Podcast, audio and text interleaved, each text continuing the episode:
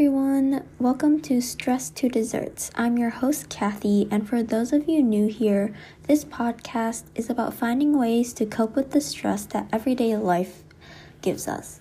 When COVID first started, it was difficult to keep my mental health in check, and I hope that through this podcast, you can hear that you aren't alone and find new ways to find some happiness in your life. It's been a goal of mine to prioritize my mental and physical health, which I believe is the right thing to do. We can't take of others if we can't take care of ourselves first. Honestly, just listen and relax and have fun. Okay, so I apologize for being MIA for a while. The school semester has started and is ending now, and I've been crazy busy. It's been difficult even finding time to even feed myself, so I haven't really been podcasting. I'll give you a high and low of the week. My high is that I got accepted into this internship course that I applied to, but I'm not really sure if I'm gonna do it. And my low is that I've been feeling FOMO quite a lot this week, which is the topic I will be discussing today. For those of you who don't know, FOMO stands for fear of missing out. I'm not a party person, so I was feeling quite lonely this weekend because I knew a lot of people that were going out. In general, it's very common to deal with FOMO, especially with how prevalent social media is, and that's why today I wanted to talk about how to deal with FOMO and not let it leave a detrimental impact on our mental health.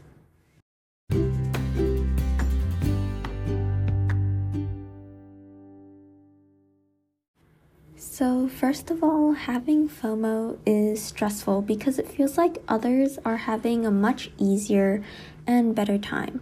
This can lead to feeling left out, hurt, and sad. And honestly, it's a hard lesson to learn, but it's so important to stop comparing yourself to others. I remember back when I used to feel like I was not good enough for anything because there were people who were doing so many things and were crazy talented and super successful. I'm much happier now that I focus on my own improvement and just take things one step at a time. It took a while for me to get to this point, but I'm much happier now that I've reached a time when I'm more focused on myself. In our generation, social media has basically infiltrated our lives. I check Instagram basically every day, and I won't deny it. It has become such a habit because it makes me feel like I'm up to date on everyone's lives. However, at the same time, when I see my friends posting pictures of them having fun, it does create a sense of missing out.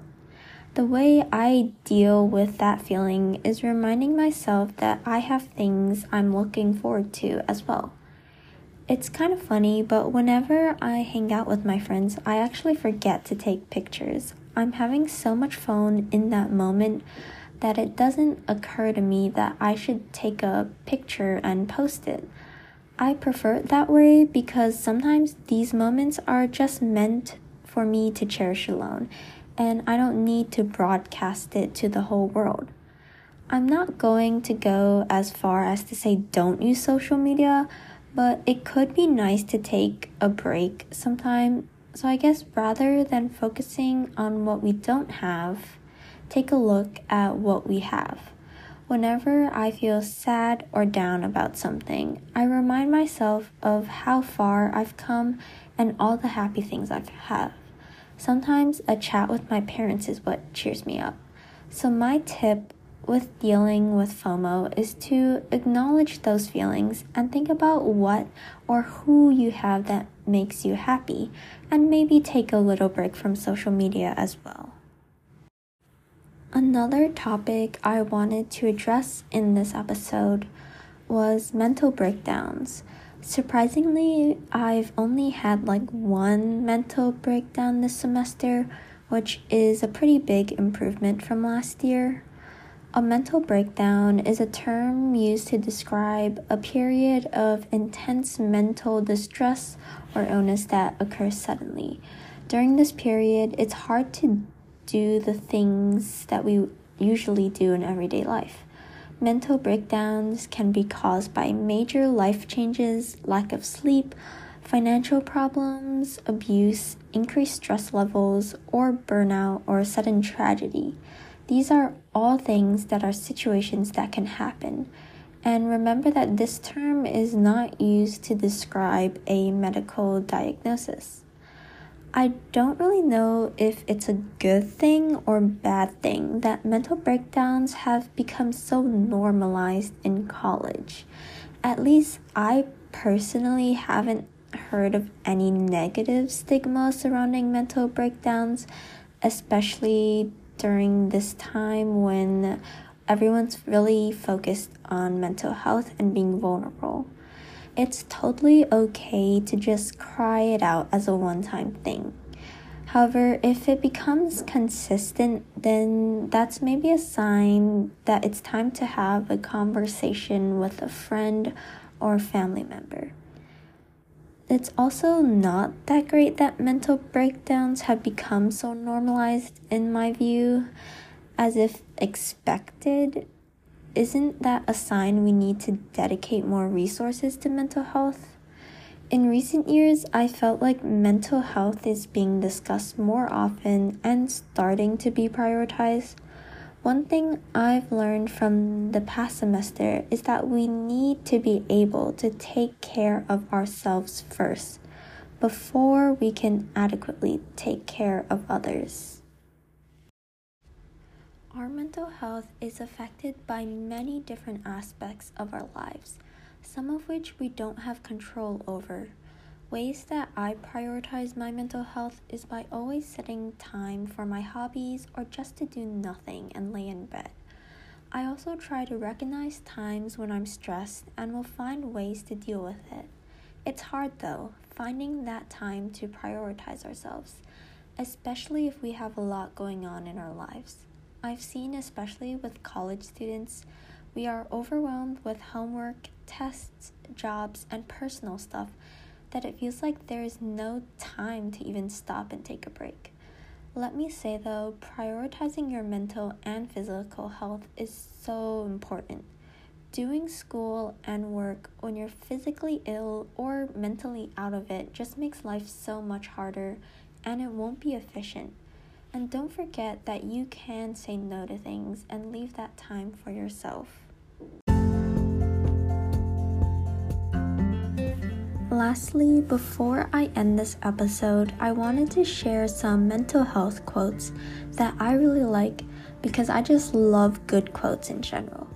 By the way, these are from goodhousekeeping.com. Mental health is not a destination, but a process. It's about how you drive, not where you're going. Not until we are lost do we begin to understand ourselves. You are not your illness. You have an individual story to tell. You have a name, a history, a personality. Staying yourself is part of the battle. And because I love Harry Potter, happiness can be found even in the darkest of times if one only remembers to turn on the light. Dumbledore. Vulnerability sounds like truth and feels like courage. Truth and courage aren't always comfortable, but they're never weakness. Just because no one else can heal or do your inner work for you doesn't mean you can, should, or need to do it alone. There is hope even when your brain tells you there isn't. Self care is how you take your power back. My dark days made me strong, or maybe I already was strong and they made me prove it. Emery Lord. There is no normal life that is free of pain. It's the very wrestling with our problems that can be the impetus for our growth.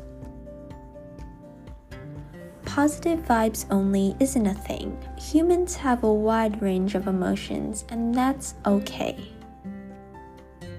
You don't have to be positive all the time. It's perfectly okay to feel sad, angry, annoyed, frustrated, scared, and anxious. Having feelings doesn't make you a negative person, it makes you human. You are valuable just because you exist, not because of what you do or what you have done, but simply because you are. There is no standard normal. Normal is subjective. There are 7 billion versions of normal on this planet.